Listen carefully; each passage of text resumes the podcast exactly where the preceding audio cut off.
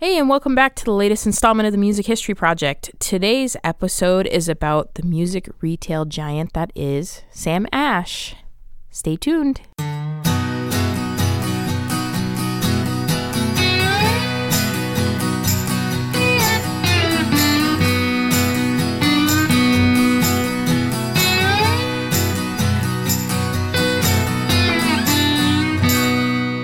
Welcome to the Music History Project. We're your hosts. I'm Elizabeth Dale. And Dan Del Fiorentino. And Mike Mullins. All of our content comes from the Oral History Program, which is sponsored by NAMM, the National Association of Music Merchants. And that is a program that is over 3,000 interviews and constantly growing. If you want to check out any of our content or any of the other interviews that aren't featured, please check out our website at www.namm.org slash library.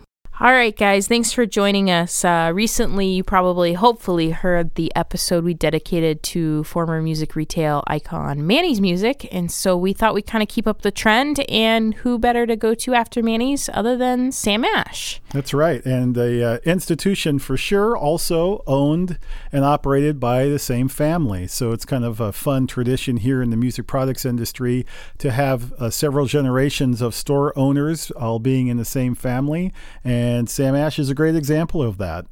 So I'm excited that we're going to share their story with you today by those in the family. Uh, we've interviewed several people uh, that have also worked for Sam Ash, but we decided that this uh, this first episode on the company, we thought we would just focus on the family.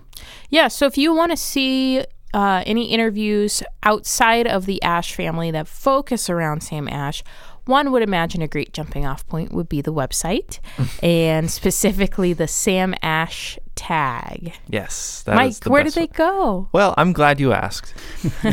you would go to www.namm.org slash library, and then you can click on advanced search and search through our, all of our tags. And the one you're probably going to want to look for is Sam Ash. And that will show everyone from the family that Dan has interviewed, as well as some of the other employees that um, got into the collection. Awesome. Well, Sam Ash is a great American story. They started off as immigrants and uh, opened a small store in Brooklyn, 1924, and grew it to several um, hundred stores across the country. And they continue to supply musical instruments to all those seeking um, to have music in their homes and in their lives. So it's a it's a wonderful story, and what's really great is the people behind it are really charming and dedicated and passionate people, for which you will hear uh, today. So who are we going to be hearing from? Ooh, throughout the whole course of the inter- er, of this podcast, you're going to be hearing from Paul Ash, Jerry and Bernice Ash, Sammy, Sammy Ash, and Ben Ash. Awesome. So, first, uh, kind of the first topic we thought we'd focus on today is the history of Sam Ash music because you can't tell their story without going back to the beginning. Uh, so, the first voice you're going to hear from is Paul Ash, part of that second generation. That's right. Just a quick background Sam Ash, the original um, Sam Ash, was uh, born in Hungary in. Um, 1897 and migrated and immigrated to the United States with his family in 1907. And in 1924, uh, just having been married to Rose just a few years uh, or months earlier in that same year, they uh, started a small store in Brooklyn. And uh, in 1925, their first child, Jerry, came around. And in 29, their second, Paul. So, two of those uh, we're going to be hearing from today, the second generation. Um, and Jerry's wife, Bernice, I believe, is also in this first segment. That is true. I don't know. I mean, I so let's, uh, Mike. Why don't we have Paul start us off with the idea of his father creating Sam Ash? How did this, the um, the idea of the um, store come about? I understand your mom was involved. Yeah, yeah. Well, he was. He had uh, a studio in uh, his mother's apartment. They lived above some store, uh, and uh, he taught the violin, sold accessories, and did repairs. And he also had a day job of being a cutter of fabric in a women's dress factory. He was known as a cutter by trade. That was the common expression, and very good at it. But uh, when he met my mother, they were introduced at a dance that he was playing at. Uh, she suggested that uh, he might be more stable a life if he had a business. See, her mother had a little can. His father, my mother's father, had a little candy store, uh, soda fountain, sold candy and cigarettes, and so she felt she knew all about business. Uh, so they found a widow in the, their own Brownsville section of Brooklyn who was looking to sell her store. And that's the store that they bought. It was a, a corner store, nice, nice little place with the apartment behind. And uh, the deal was that she was willing to sell it to them, but she wanted a down payment. She'd let them pay it out. Uh, they didn't have any cash because my father, as a bachelor, was spending his money on clothes. Uh, but he had enough to buy a nice engagement ring for, for my mother. So they pawned the ring, and that was the down payment. Years later, they were able to get get the ring out of out of pawn, and she got it back. And they, they they made the payments. But one of the problems with the the store when they got it was that it was full of the wind up phonographs that were so big, the furniture pieces more than anything else. But just then the radio became popular and people stopped buying records. There was a number of years where nobody bought any records at all. So he had to get rid of those phonographs. And that was the first thing he did when he took over the store. And from there on, he was kept building the uh, inventory.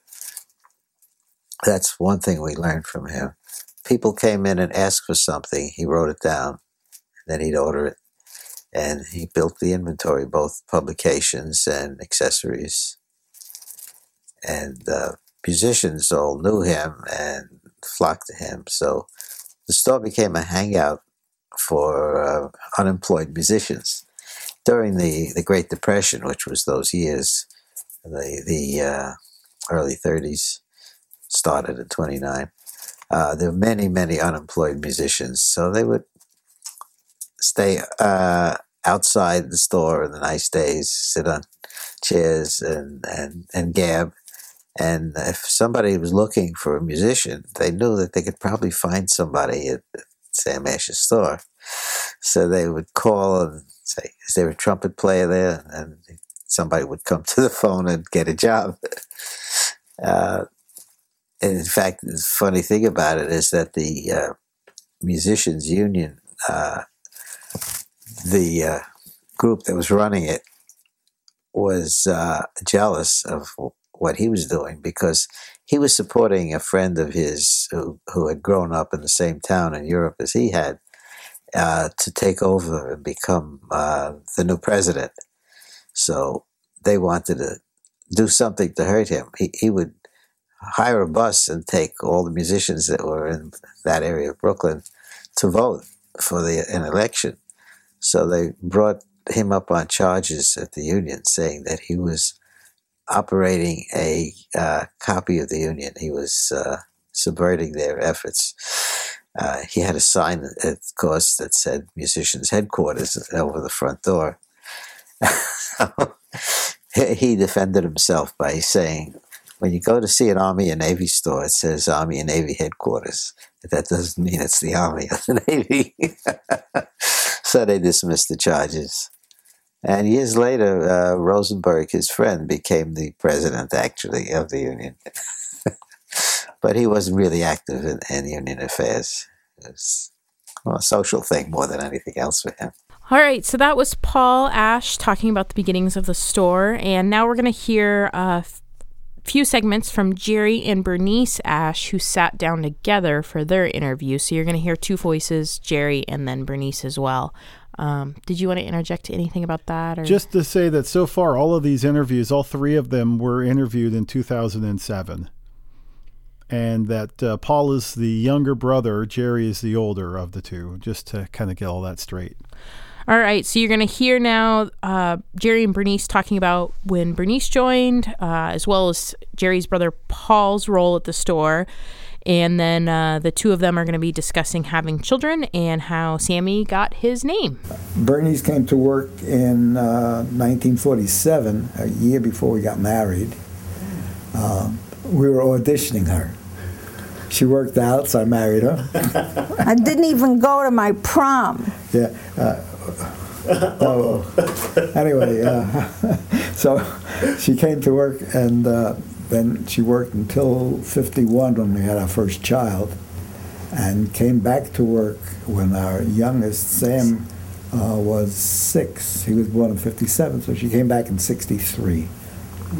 And- You know, we had a Sam because we all loved, I in particular loved my father in law very much. He was sweet, kind, funny. Great person. He was a great person to be with. And when he passed away, I said, honey, we have to have another child. Either it'll be a Sam or a Samantha. Fortunately, it was a Sam. Yes. So anyway, so Bernice came to work. Paul was doing other jobs in the business. He's the busiest guy in the, in the whole chain. I can tell by the stuff on his desk.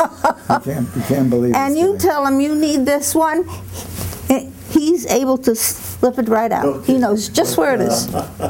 So one day he, he decided he was going to take over another job, and he said to Bernice, "Take over the music." Just like that. Take Now, I was working the music counter, but, you know, ordering that whole bit, how much, what, was a surprise to me, but it worked out. I mean, it was only for, what, two stores? No, at the time we had about five. Five stores. all right. Anyway, uh, she made a huge difference. The, the volume of business we do in music now is pretty astounding. So, once again, that was Jerry and Bernice Ash. Next up, uh, for our final clip of this section, we are going to hear from Paul Ash again, talking about uh, marketing, promoting the name Sam Ash, and things that his father always did. now, what was the name of the store Sam Ash music. It was from the always very beginning? always Sam Ash, yes. He believed in promoting his name. There's a lot of things that he did that we've never changed. Like like building the inventory, by like treating people fairly, never overcharging.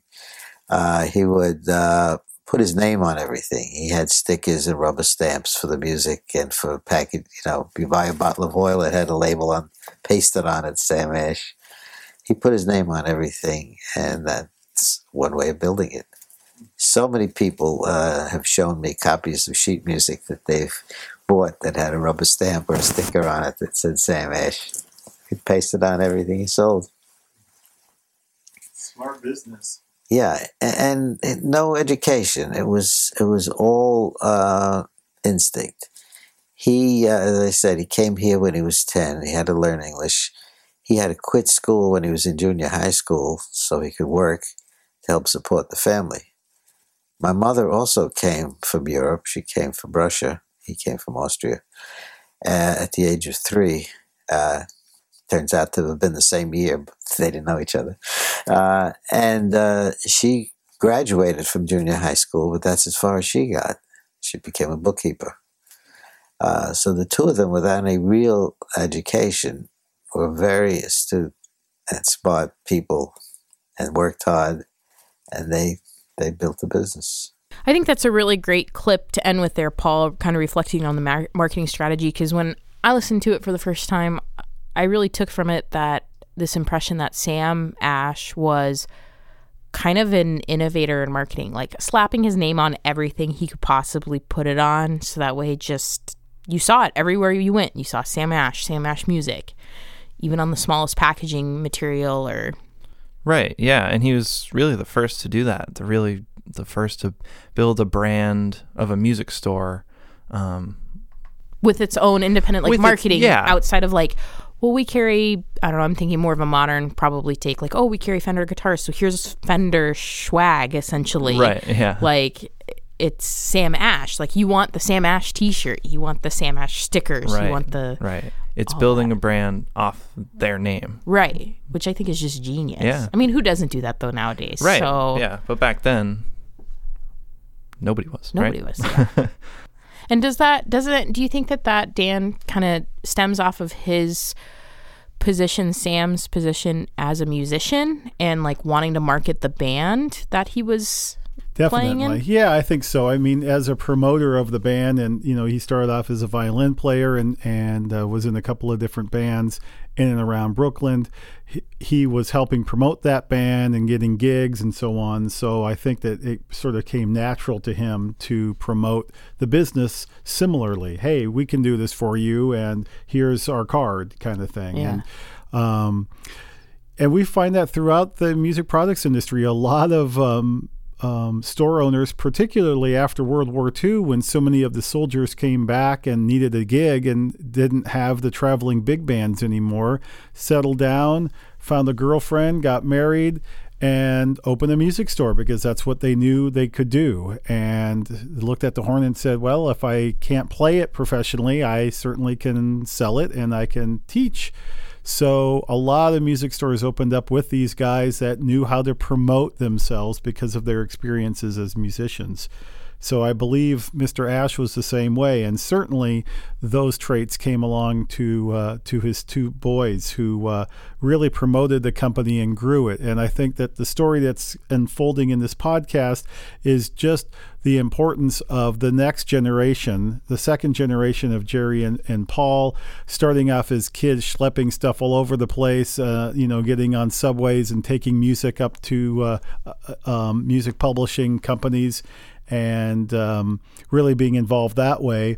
And also the third generation with uh, Richie and, and Sammy and, and Dave um, really working hard to um, bring it up to the next level of you know the, the early days of the internet and things like that uh, positioning themselves expanding the stores to several locations. I mean it was just it's sort of a uh, a textbook example of what you would do with a multi-generation company. You know the first sort of st- establishes it and its customers the second one branches it out as far as products go the third figures out more and more ways of staying on top of trends and changing technology. And I, already the fourth generation is involved in doing their thing too. So it's really an amazing story and an amazing family. That's probably, coincidentally, a wonderful way to segue to our second theme of today. Good job, Dan. thank you i read ahead oh, well, don't give it away. Now everybody knows, man. Um, and so we're going to kind of shift our focus from the history of Sam Ash music to their expansion, growing from the single shop to uh, the giant retail giant they are today. Uh, so who are we going to hear from first, Mike? First, we're going to hear from Paul Ash again, and he is going to talk about Sam's passing and the expansion of the store. When my father died in 1956, we still had the uh, the first store. It was the place where we moved in the early 40s. Uh, this was a much better location than the first one. Actually, it was only about eight blocks from the original location, but it had a subway, it had three bus lines, trolley lines, and uh, people were able to find it, and a lot of traffic. So, uh, so it was a busy store, but it was just the one store. My brother and I got the idea that we should have a second store. He didn't like the idea. He felt the family should stay together.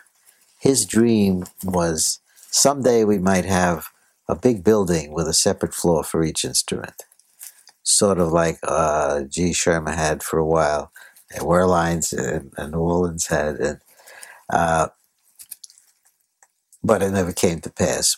We, actually uh, looked on Long Island for another place, but he said no, let's not do it. He was a little cautious. So uh, three years after he died, we moved the store down the block to a corner store, and immediately the business grew tremendously. That uh, business flourished, and then Jerry and I decided that we'll finally do that Long Island thing that we were talking about, and we opened a store in Hempstead.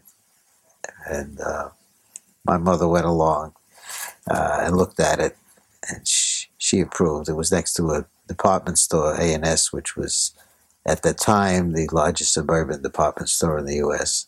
It was just the next block, and we immediately did well. My mother kept asking the landlord, "Is it possible?" uh, When we first looked at it, to build a second story in case we ever need it. it's amazing how she.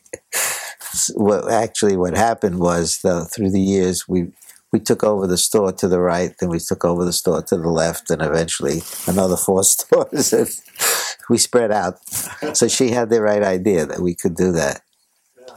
So uh, she saw that happen. And three years after that, uh, we were working seven days a week, uh, Jerry and I. And finally, there was one Sunday where I didn't have to work. I, I went to, to Jerry Bernice's house uh, for dinner, and we sat and talked to him. And before we knew it, we were talking about opening another store. and that one became uh, Huntington Station, which was further out on the island. I, I, each move I, we were making in those days, I would uh, check the zip codes of the people that bought from us to figure out where they were coming from. Uh, that's why we, we moved to the direction of Long Island because we were in Brooklyn, being finally being Brooklyn's largest store, but there was nothing much going eastward, Queens or Long Island, and so I saw that so many addresses were from people from Long Island that we felt that that was where we had to go. And then when we were in Hempstead, which is Nassau County, I saw so many people coming from Suffolk County that we felt that that needed a store for itself. And that worked out very well. And through the years after that, we were adding another store every few, maybe three years. We were a little cautious about it, but we we were confident, but we didn't want to go overboard and open too many at once. And almost every time I would tell my mother what we were doing and that we had a, a store lined up, she wanted to know if there was any nice places to have lunch in the area. she was always worried about us. and she worked as uh, through her years. Uh, she lived to to the mid '80s. She worked in the store until she uh, finally got Parkinson's and had to quit. But she, she kept working there at the register. Very keen person who could tell us within a few days whether a new hire was going to make it or not. She she could uh, judge that and uh, kept a good eye on things. All right, so that was Paul, and now we're going to shift over to Jerry and a 2017 interview, a follow up that Dan did with Jerry, and he's going to be discussing uh, what it was like opening a location next door to Manny's. When we came into Manhattan, we had one small store next to Manny's. Manny's was a Leviathan. He was everybody in the country knew who Manny's was. And we had a store that was 17 feet wide by 100 feet long, and we were trying to compete. And what happened was uh, there were about 14, 15 stores on the block. There were no really good businessmen among them. They all had gotten a bonanza because uh, some years before, the all of them were clustered on 48th Street near 6th Avenue. Then uh, the Rockefeller people bought up all that territory to um, build some more uh, buildings of Rockefeller Center. So they all got big money to move. So maybe that made them lazy. I don't know. A couple of them just took the money and ran a lot of the others opened stores, and after two, three, five, six years, they started to close. And everyone that closed, we took over. Paul wouldn't allow any store that became empty to not become one of our stores. so at the end, we were just us and about five or six different storefronts plus Rudy's. And so those those are good years. All right, so that was Jerry Ash from his 2017 interview, and now we're gonna have a new voice, and that's Sammy Ash, the third generation. Ooh, mm-hmm. I'm having a hard time even keeping it straight. the third generation. This is Sam, the original founder's grandson, Right. and Sammy is now president Mm-hmm. of Sam Ash. Good call. It was either that or CEO, and it's just remembering what they call themselves. And this might be a great chance to just say a little shout out to Sammy. He has been absolutely aces with us here in the Resource Center at NAMM, helping us with all kinds of projects. He's been uh, dedicated with the Oral History Project. He's helped us with interviews with some of the uh, key folks uh, in and around music retailing in New York and beyond. And I just really want to make sure that we get it said out there that uh, he's just really been a great, great help to us. So, with that being said, here's Sammy discussing uh, their competition with Manny's when they opened that location, but also on the flip side of the coin, remaining best friends with the Goldrich family. Our biggest competition at one time was Manny's. And it was always this weird thing because they literally dominated us at the time, and they were our biggest, biggest competition and pain in the butt. But my father and Henry Goldrich were best friends. So, like, people would see the two of them together at dinner and go, What's going on here? You know, so this, there was a lot of things like that. So, once again, that was Sammy Ash. And next, we're going to hear from Paul talking about the purchase of Manny's. The Manny's family is still the uh, landlords. We don't own any, any of the properties. The Wolf family still owns the 160. They own that one. Alex owns the building that that we took over from him. And all the other pieces are owned by the Rockefellers. And someday we can see it happening. They'll take over the rest of that block and put up some tall buildings there because there are so many successful tall buildings in that area. Mm-hmm. And these last these last few will have to go by the wayside. So that was uh, Paul Ash, and I just wanted to mention that uh, uh, Paul was born in 1929, uh, passed away in 2014, and really is sincerely missed uh, by all members of the staff and family. Uh, he was a real sort of quintessential manager. Um, I remember walking to his office and just seeing piles and piles of papers on his desk, next to his desk, everywhere. And if he needed something, he knew exactly where to go to get it. Uh, just a remarkable guy and uh, very much beloved and, and missed. Uh, and so it's great to have his voice, to hear him uh, talking about what he was most passionate about. As Dan mentioned earlier, one of the roles in uh, the third generation there, especially Sammy, has been the expansion, and Sammy has really seemed to gravitate towards that niche. Like that's his baby. is, Absolutely. uh, traveling the country and working to make sure each location launches perfectly. It's designed well, uh, it's marketed well, it's stocked well. Like he's really got the formula down. The, the uh, another big big part of it, of course, is the training and the incorporation of each individual employee as being part of the family. That's very important to Sammy, and he does an excellent job with that. Yeah, so we're going to hear uh, Sammy break down kind of how he came into this role and what he does and how the formula works for him. Um, so here he is. It was essentially it was my father and uncle finding locations, and then it was more of my uncle's job building the stores. Uh, sometime around 20 years ago, it became my job. I'm the one who, with my brothers, brought the company to where it is. I built the last,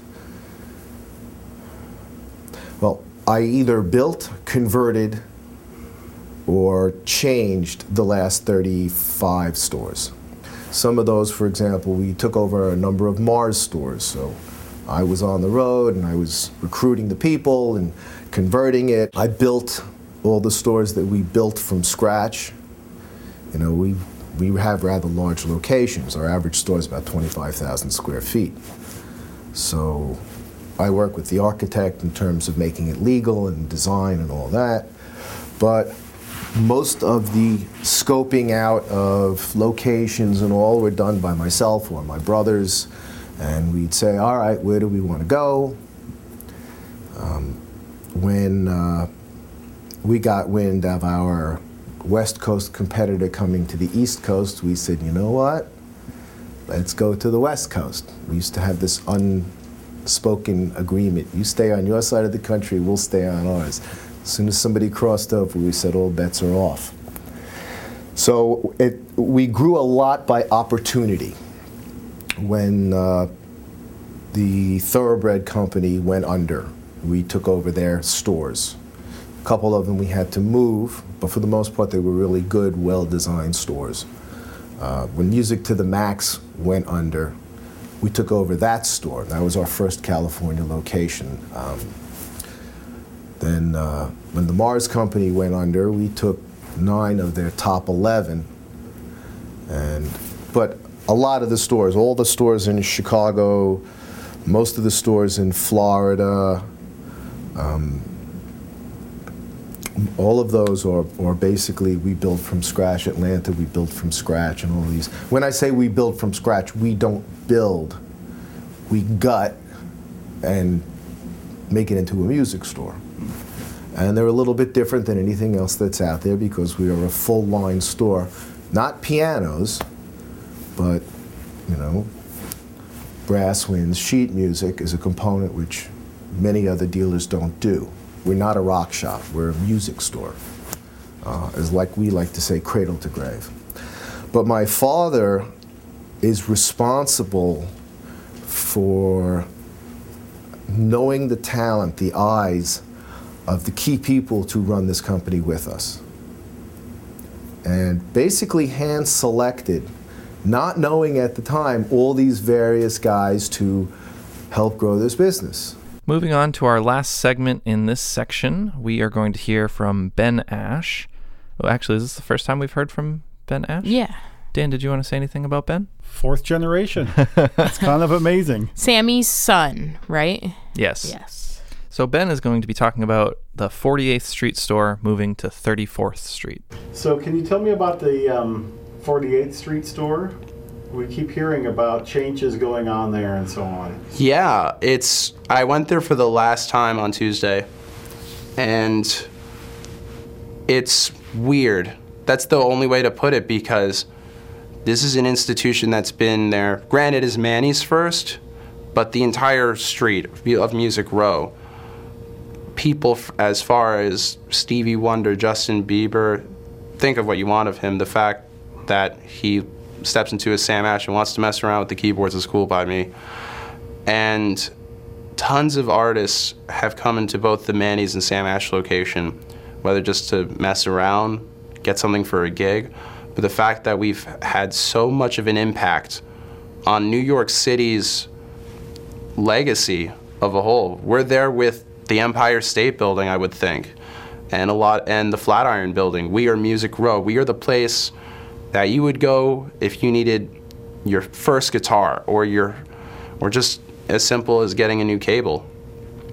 And the fact that we're moving is a bit bittersweet because we're moving to expand, which is great, but we're, it's like you were raised in a house and you're finally moving. So you have so many memories there, but you're moving because of something hopefully good. In this case, this is wonderful. We're on 34th Street. There's a movie called Miracle on 34th Street. I'd like to think we're now that miracle that we can all be under one building and be next to Macy's and be there when the Thanksgiving Day parade happens. And it's a very cool thing to know that we're that important that it's big news that it's a people ask about, "Hey, how's the move going? You guys are going to 34th Street."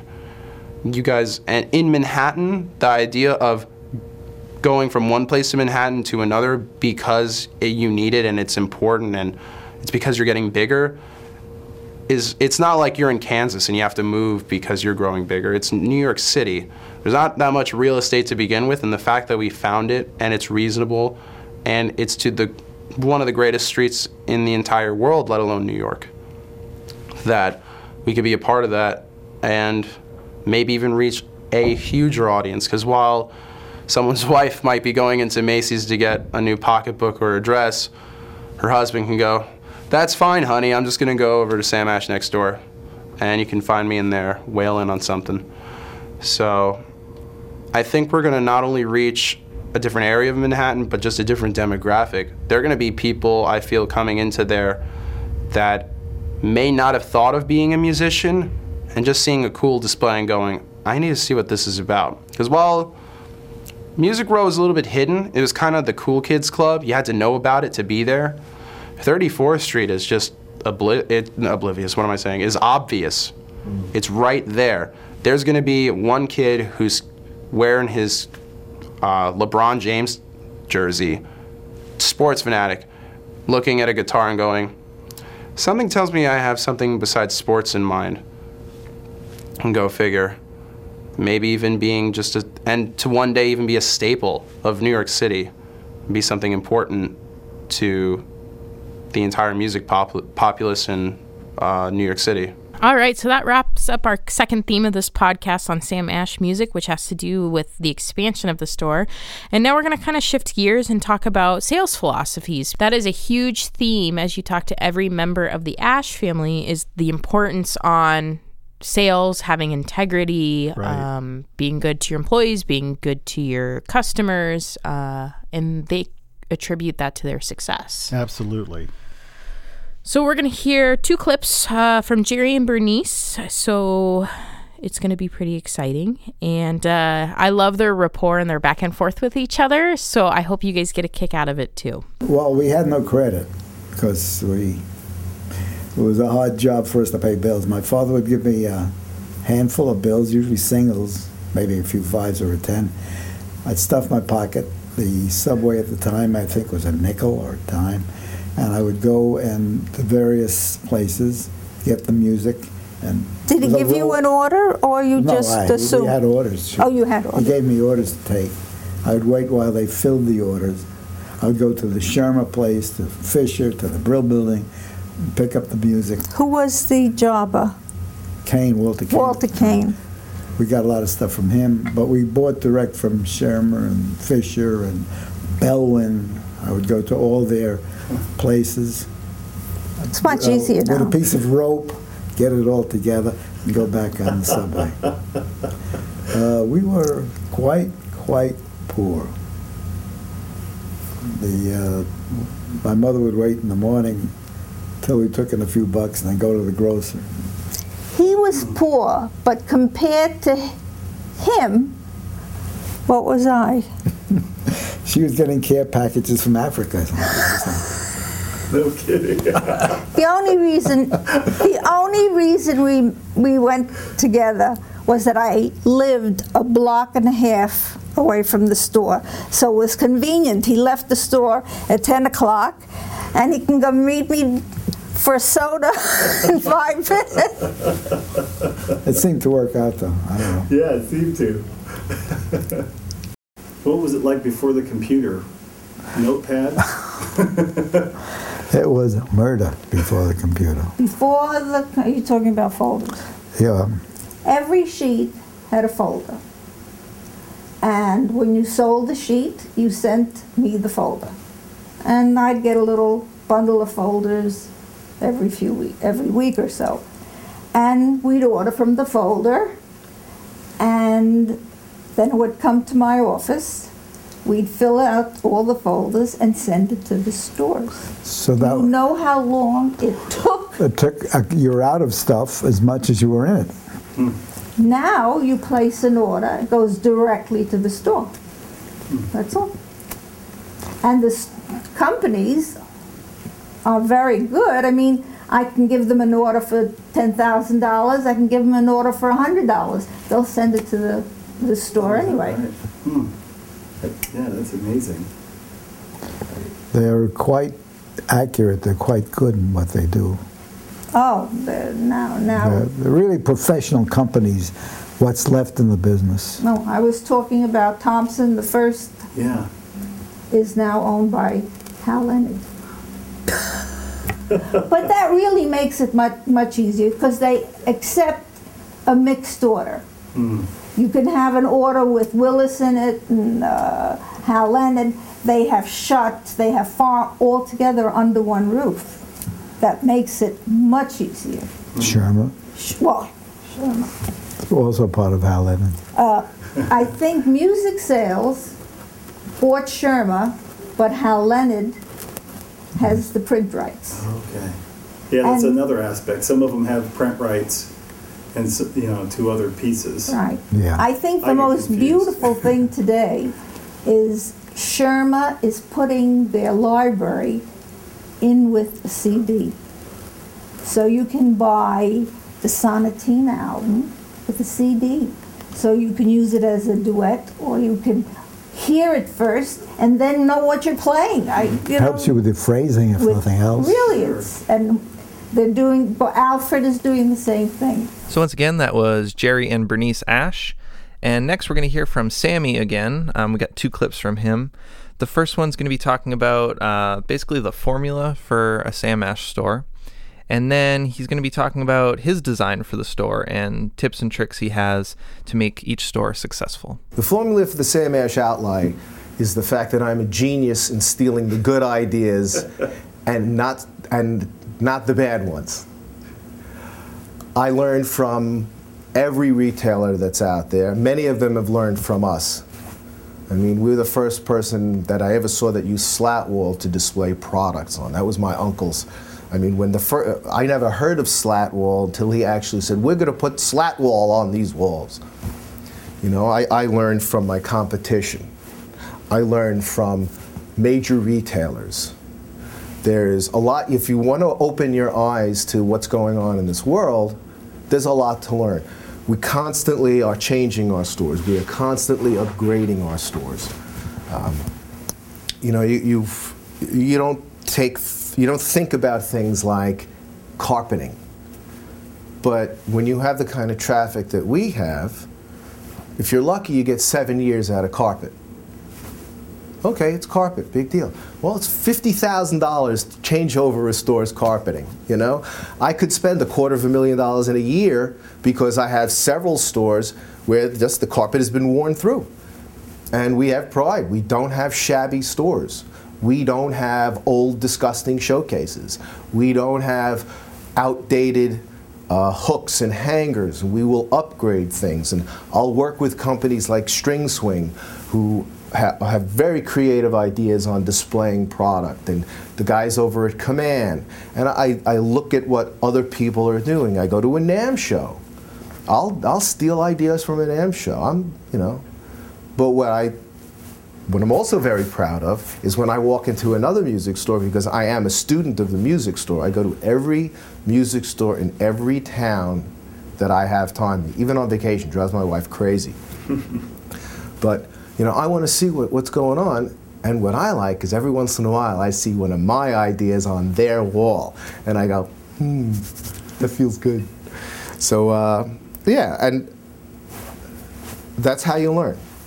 I, I I learned from virtually any kind of retailer that's out there, and if they've got a good idea and I can apply it to my company, then I will, shamelessly. I'm willing to experiment. I'm willing to try things. I listen to my people. We change our displays according to the times. You know, when we had way too many instruments on the walls, I had to figure out different ways of using hooks. When we had way too few instruments on the walls, I had to get creative with posters and things and make it look like there's a lot of instruments when there aren't.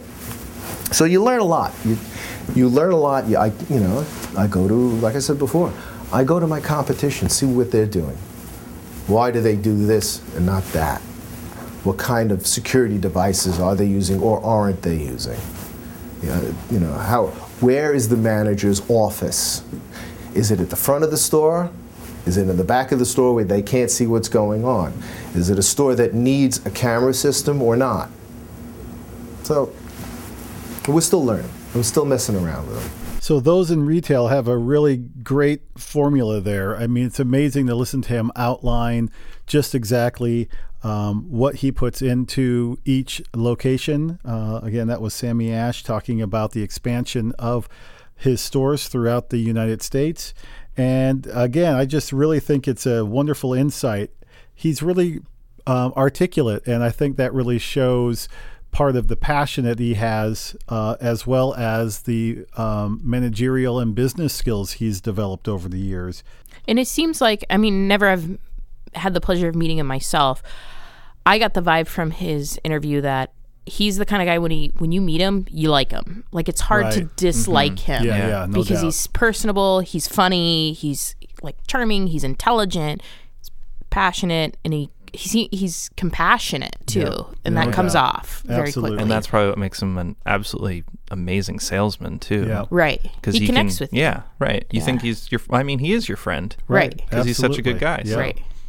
Yeah, and he wants the best. Right, know? and that's, I think that that's comes what, across. Right, and I think that's what leads to the most successful stores is not when they're trying to, you know, pick on their customers and force them to buy certain things, but to really actually help them and get them what they want. And I think that's why you can't ever fault the Sam Ash, you know, m- like conglomerate almost that they have across the nation now is because they're doing the right thing. They're putting instruments in the hands of players. They're promoting music uh, across the board, and they're nice people. It's, Right, It's yeah. they're not. Which They're is why this is a fun story to Right. tell. Right. Absolutely. Yeah. It's not what I think people would imagine from the surface of it, you know. And so I think that's really great. All right, so wrapping up this section, we're going to hear from Jerry Ash in his 2017 interview, and it's a philosophy that uh, he and the rest of the family kind of live by. And I'll just let him tell the story because I think it's great. Another thing we found, if you don't show it, it doesn't matter if you have it or not. I used to come with this uh, with this uh, story. I said, "Did anybody ask you if you sell sell Fords?" He said, "No. Why should they?" I said, "It's because you're not displaying any Fords. With a musical instrument, if you don't show it, you don't have it." So um, all our stores are famous for putting out a lot of stuff.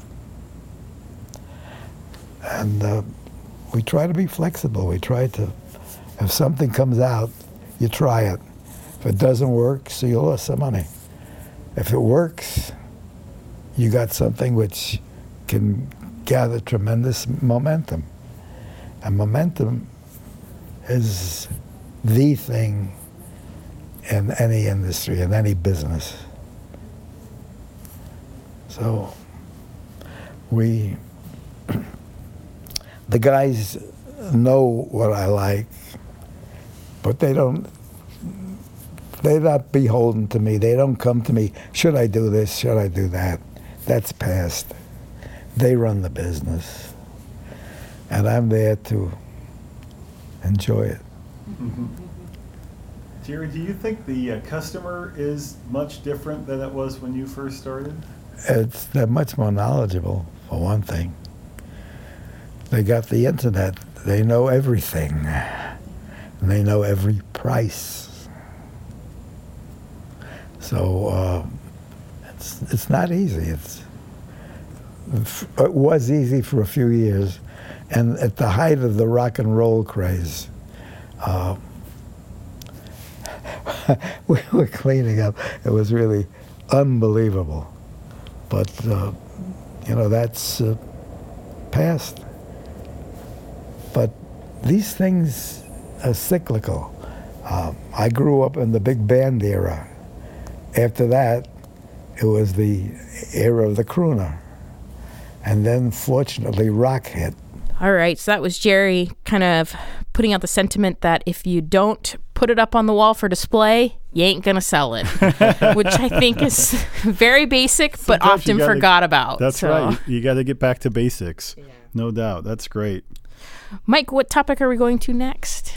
Our next section is all about the employees. Oh boy, a big part of Sam Ash because one part is the customer and how you treat the customer, but the other is the employee. That's right. Because if you don't treat them well, then they're probably not gonna want to sell for you. yeah, or stick around, right? Right, yeah. People don't usually stay at jobs they don't like. So, um, and like Dan said, we have a quite a few other interviews from Sam Ash employees in our collection, which just shows their commitment to the company and to the family. That's right. Some of them have been there 30 years, Oh, wow. 34, 40 years. It's amazing.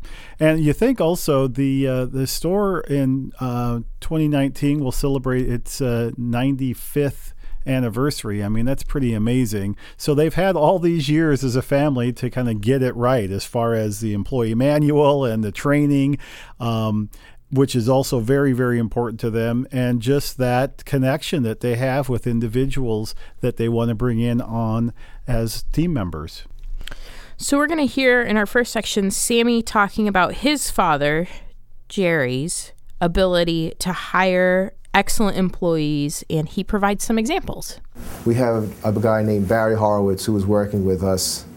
He was a long haired, pedal steel playing, uh, hippie looking guy out in the Huntington store.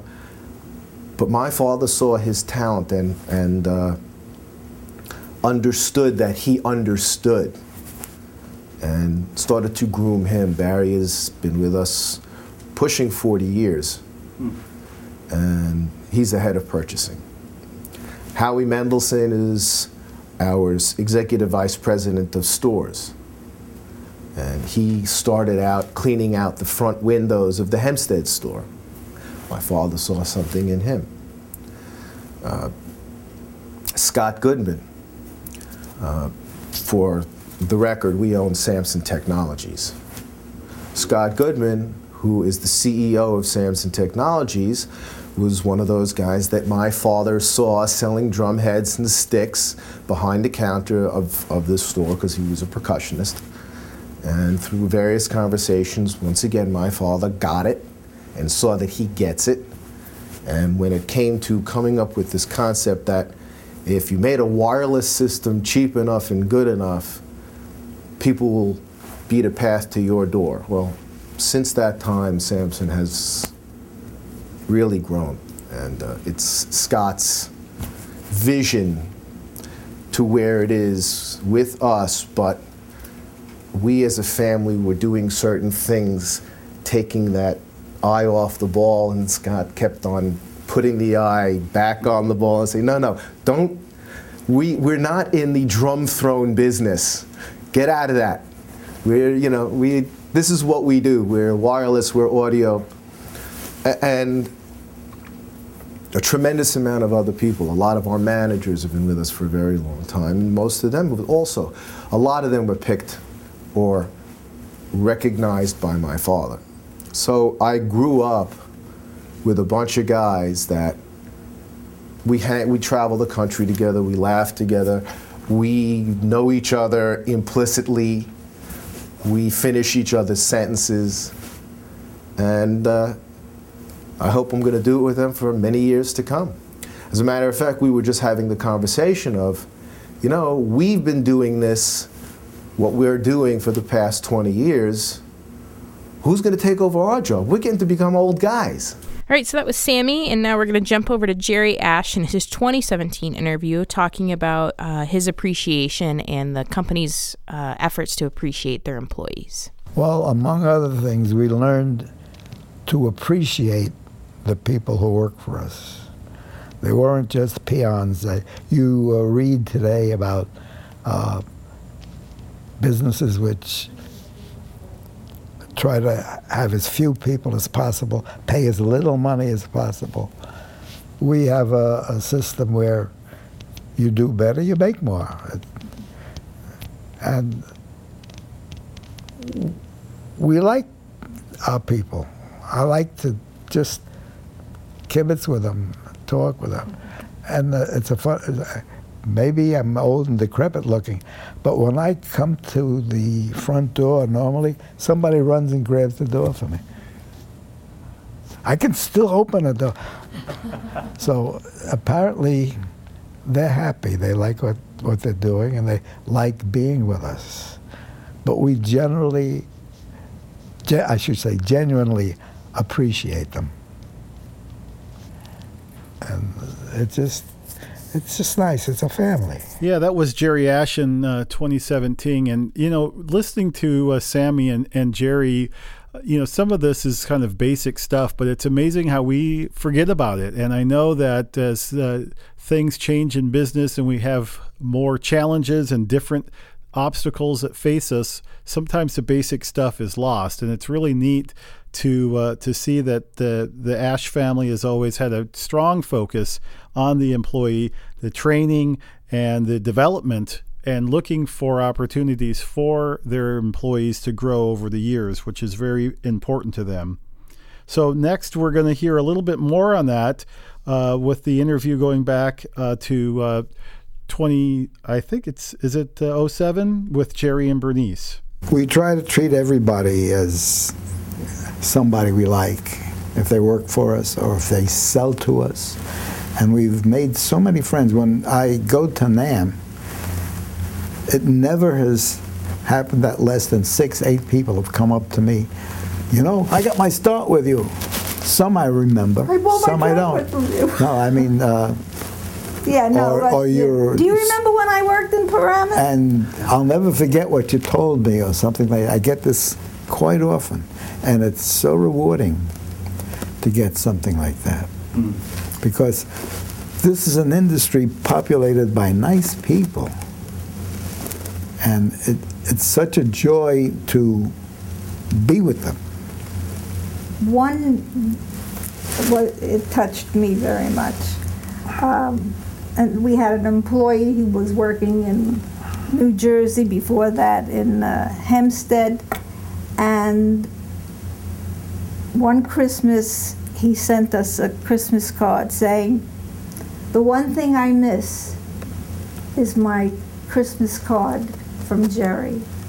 Every Christmas, Jerry would sit night after night, personally writing out the cards, filling them with money, and then handing them to the But in those days, uh, I knew everybody. We we had about 400 employees.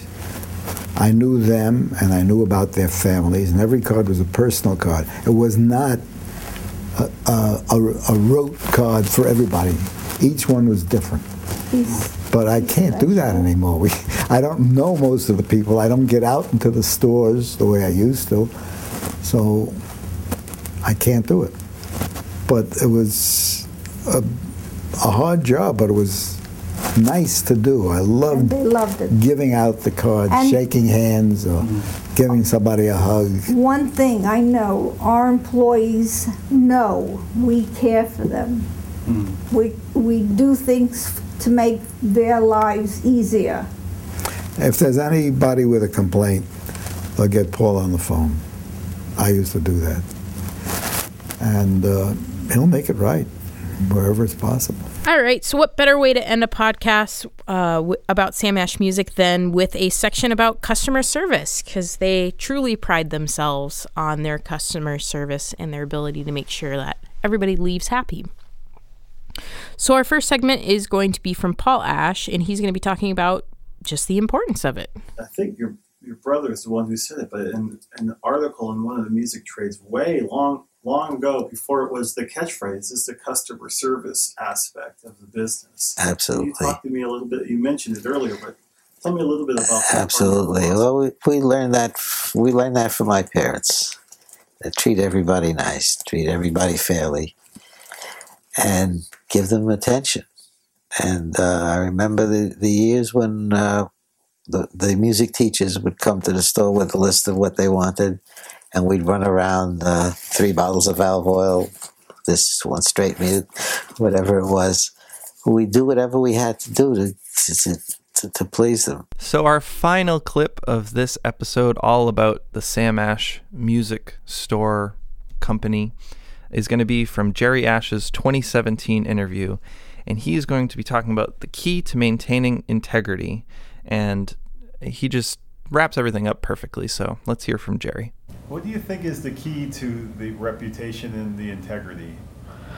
It started back with my parents. Uh, we lived behind the store, so my parents were always there. And my father made a friend. Of, if you if you came in twice, you were a friend. Came in a third time, you had a nickname. All right, so there it is. All we can say in about an hour plus about Sam Ash Music Store Company.